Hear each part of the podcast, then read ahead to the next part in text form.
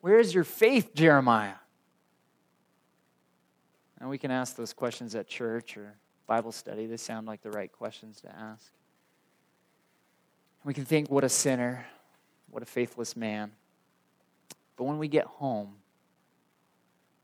or when we have those dark moments of our own, when the light doesn't seem so clear and it's just plain hard, we understand Jeremiah. Now, when I, I read this and I finally get off my high horse, my pious thinking, oh, I could, I could never do that. I would never say those things. Once I finally get over myself and realize my own faith wavers too, and I see that Jeremiah fails to always trust God, I, I find that I can sympathize with that. Because I too fail to always trust God. But then a new question starts to form in my mind. I, I start not to question Jeremiah anymore or myself anymore because I understand that, but I, I start to question God and I wonder where is God's response? Something I think we too tend to wonder where is God's response? Jeremiah has just poured out his heart. He has come to such a low point that he curses the day of his birth and would rather his life never began than to continue. And what does God say? Nothing. Nada. Zip. No direct response is recorded in chapter 20. There are other complaints that Jeremiah does in chapters 12 and 15, and God responds to those, but he does not respond here. Will that bother you just a little bit? It bothers me. We wonder will suffering then have the last word? Will despair be triumphant in the life of a man dedicated to obeying God?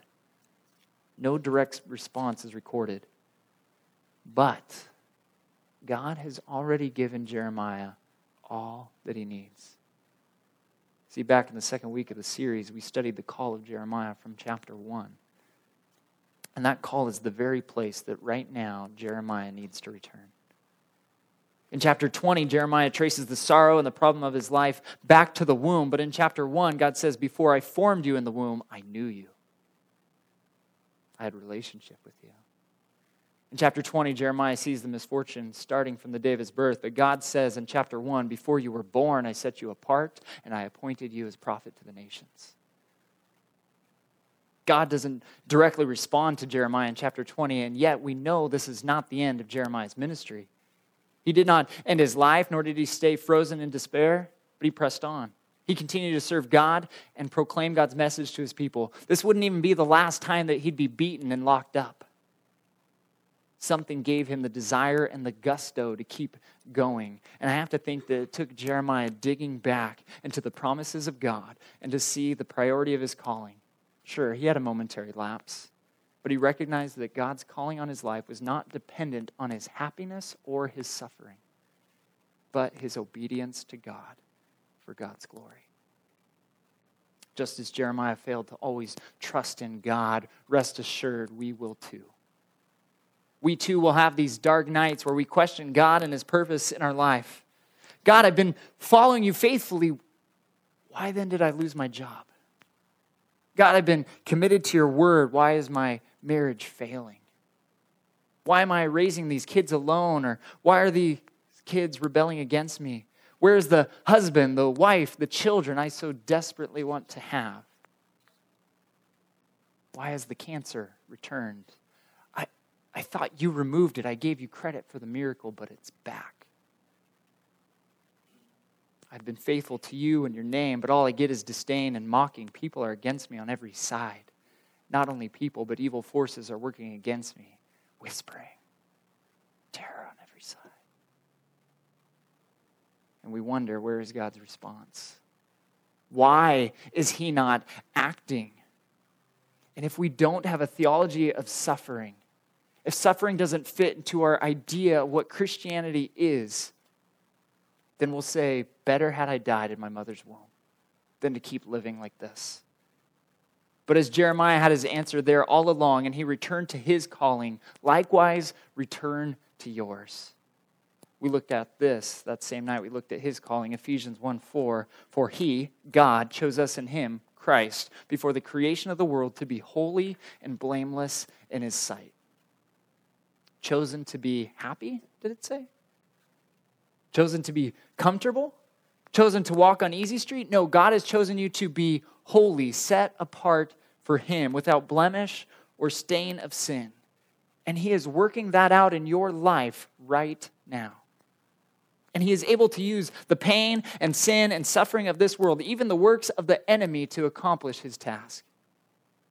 It's not your happiness, but your holiness so that you might be able to dwell with God eternally. He has the end goal in mind, He knows what He's working towards, and it's in that way that He will be most glorified. Paul, writing from prison, expresses that the church in Ephesians, he says that it is able to manifest God's glory to the world, particularly brightly because of how we handle suffering and handle the troubles of the world. In fact, he even says that the, the powers and the forces, they pay notice when Christians suffering praise God. But how? How can we be sure? How can we be sure that God is able to take oppression and suffering and turn it into our good and His glory? Because we have the cross. Jesus himself is the best example of this. He understood his calling. In the upper room, he says, I will not speak with you much longer. He's saying, I don't have a lot of time. For the prince of the world, we call him Satan, is coming. Don't worry, he has no hold on me. He can't handle me. But the world must learn that I love the Father and that I do exactly what my Father has commanded me. That's John 14, 30 and 31. Perfect God who took on humanity so that he might show perfect obedience, take on our sin and punishment that we deserve, and conquer the power of sin and death by rising again. But think of the horror of that. It's a pretty cross up there, lit up and nice.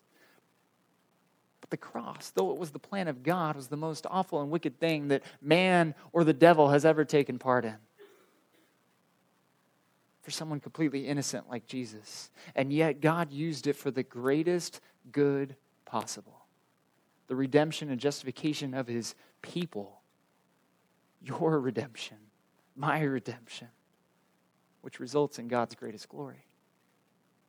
Now, we don't need to come away from this thinking that we then need to become Jesus Christ. There is only one Savior. We do not need to replicate his act on the cross because it was a once for all act that has changed us once for all. But we do need a place for suffering,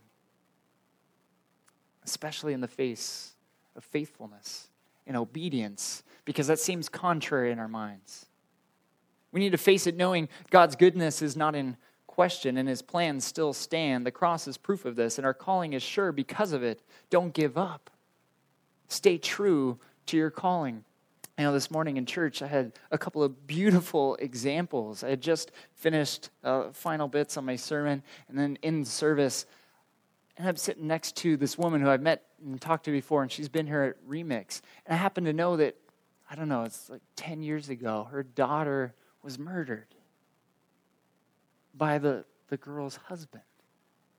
And this lady and her husband traveled around following this man all over the country because he still had the kids and they weren't prosecuting him because there wasn't enough evidence to make it stick. And here she was sitting next to us, singing just beautiful praises to God. And she has experienced something so much more heinous in her life than I can imagine. But if that wasn't enough, then this morning we had about 20 uh, adults come up and sing in the choir. But they were adults that all had, um, they were all special. They had uh, learning disabilities, disabilities for carrying on in normal life. And so they have to be in this place that helps them do normal things. And they were singing about giving your burdens to God and leave it there because He can take care of it. I said, Whoa. my burdens aren't like your burdens. And you can give yours to God? That's amazing. I have other friends who have been faithful and obedient and serving and desiring something in their life for over three years now. And it still hasn't come. And we sing with them and we pray with them and we cry with them. There needs to be a place for us to understand suffering.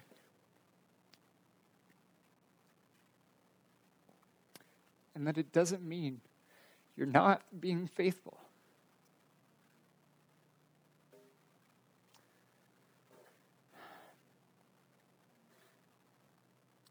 Jesus said in John 14, verse 1 Do not let your hearts be troubled. Trust in God, trust also in me. And as we do, and as we see his plan unfolding in our life, we can grab hold to a true joy that arises out of the suffering, suffering for our King. Faithfulness and obedience that, in and of themselves, are more worthwhile than seeking out happiness. And they bring joy, and they bring God glory far greater than any happiness offered in this world.